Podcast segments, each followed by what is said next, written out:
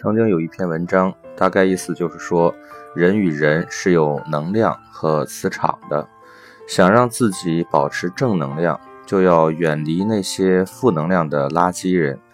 今天偶然看到作家尚龙提到的一个观点：远离穷人，不得不感慨自己的一些经历。随着岁月的历练。自然是随着有所见闻，逐渐丰富，也愈发不希望和身边那些穷人再有什么交集。我前一段时间写过一篇《是不是中国人》，其根本核心就是阐明一个观点：部分中国人劣根性的问题。这个话题不仅被香港的媒体转载。而且在和我的几位老师聊起来的时候，也恰恰证明了我的观点是得到多数知识分子认同的。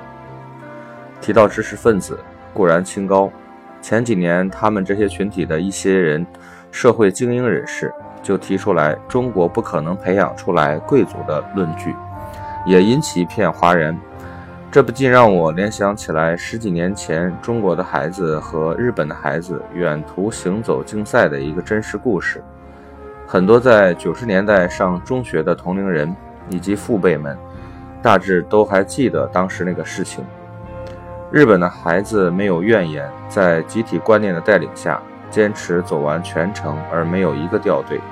相比较中国的孩子叫苦连天，甚至爷爷奶奶直接给中途带头队伍的光荣举动，着实让当时不太广泛传播的媒体给广告而知了一下。话题扯远了。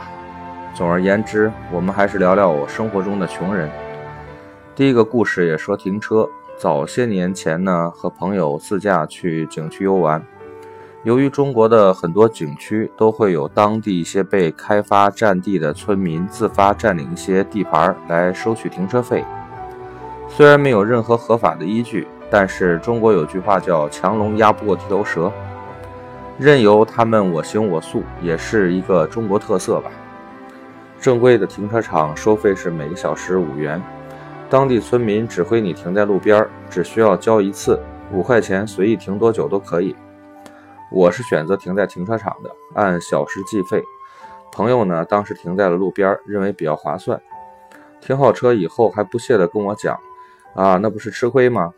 我也自然知道这样会花很多停车费，但是我还是这样做了。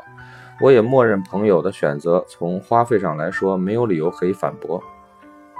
不过，当我们从景区出来以后，朋友的车被明显蹭了一下，虽说不太严重，可是白色的车被刮了一下，谁心里也不舒服。于是找到收停车费的理论，朋友的意思当然是要求赔偿。这个时候一下来了好几个当地人，看着架势也没打算给你什么说法。就是强调他们收停车费，但是不保证你车的安全。朋友一看寡不敌众，明显不在一个对立面，就吃了哑巴亏。第二个故事，我们说借钱，谁都知道借钱这个事呢，不是好开开口的。嗯，这件事情不是那么愉快的经历。谁没开口借过钱？谁又没被别人开口借过钱？早些年有个同学借了几千块钱，二话不说就答应了，说好的用一个月，可是两个月过去了也没有消息，打电话停机。于是我明白，感情多年不联系就是为了这几千块钱呐。我认为值了，起码这代表了一个人的价值，他也就这点水平。那么说你借过别人钱没？我承认我也借过，而且深知借钱的难，表面看起来称兄道弟的不一定会借给你。平时不怎么来往的，反而答应的特别爽快，谁还没碰点事儿呢？可是我借钱，暂时转不开，我不躲也不赖，把实际情况给对方讲清楚，请求对方的谅解，给我时间来解决，这也算是交代。就是说你别跑不认，人家不提你，你就装不知道啊！别做精神上的穷人。第三个故事，我来说说家里亲戚，这可能会得罪一大群人。我想，谁家都会有这样的亲戚，或者说拐弯抹角也能碰到这样的亲戚，就是什么事儿都觉得你比他过得好，要么就是你在大城市工作赚的比他多，要么就是你国内国外到处跑，肯定没少挣钱，要么就是你见多识广，肯定能帮他家孩子找个好工作。类似这样的肯定不需要继续举例，兴许你都见识过。可是你说这没毛病啊？那么问题来了，要么肯定都没毛病，不过后面他会提要求。你既然赚得多，我好歹也是你八竿子能够得着的表姑侄子二大爷家的姨，你就不能帮帮你这个弟弟给找个工作，或者让他跟着你混吧？再或者就是请我们一家吃个饭啥的，也算对得起这亲戚看得起你。我谢谢你看得起我啊！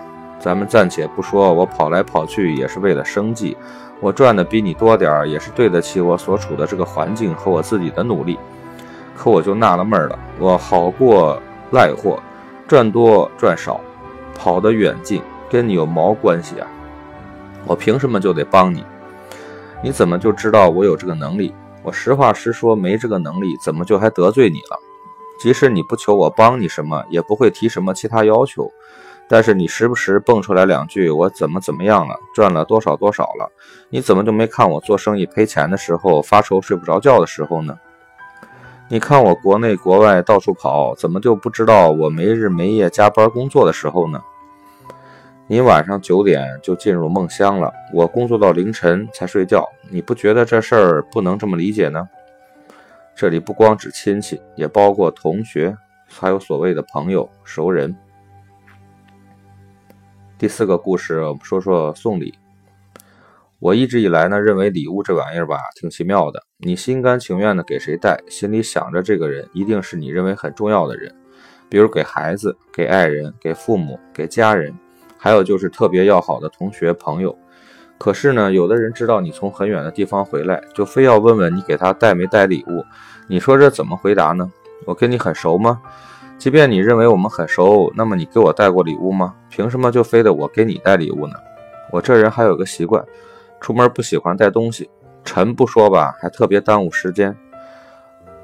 这个人要这个，那个人要那个，有限的时间都搭进去了，自己的事儿啥也没干呢。还有一种最奇葩，你想着给人家带个礼物，一来我说过，表示你对我这个人很重视，或者友情，或者是亲情。结果呢，人家嫌弃那个，嫌弃这个，哎，说我不喜欢这个颜色，你怎么就不能给我换一个呢？我不喜欢甜的，不喜欢你买的太咸了。嗯，我也觉得我太咸了。不是有个故事吗？咸鸭蛋、生鸡蛋打头上哪个疼？咸的蛋疼呗。要不怎么就非得我给你带个礼物？还有一种就是，你不就是给我买个手表吗？我还给你买个电脑呢，咱俩扯平了，互不相欠啊。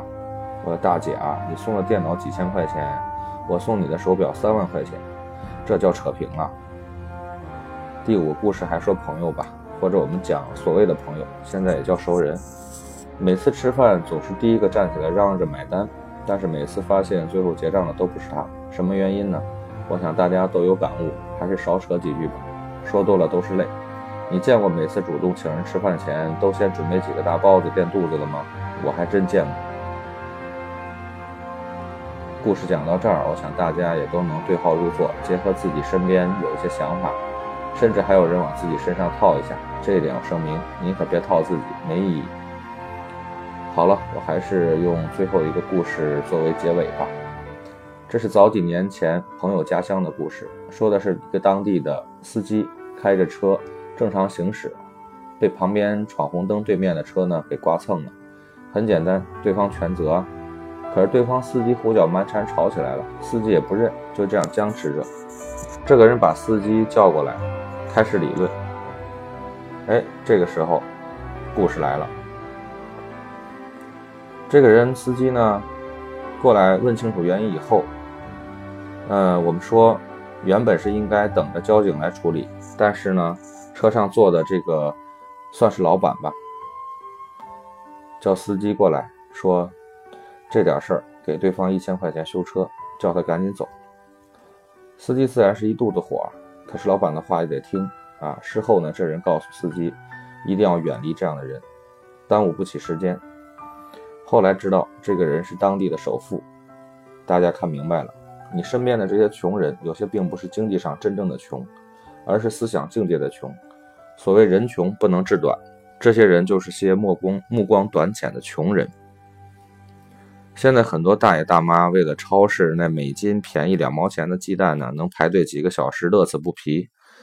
哎，我妈她老人家就从来不去这热闹，买二斤鸡蛋不够耽误功夫呢。还有就是很多中国人啊，到了美国旅游不给小费，不管住酒店还是吃饭，我总是习惯按照最高的那个标准呢给小费，这也算是一种尊重对方的文化吧。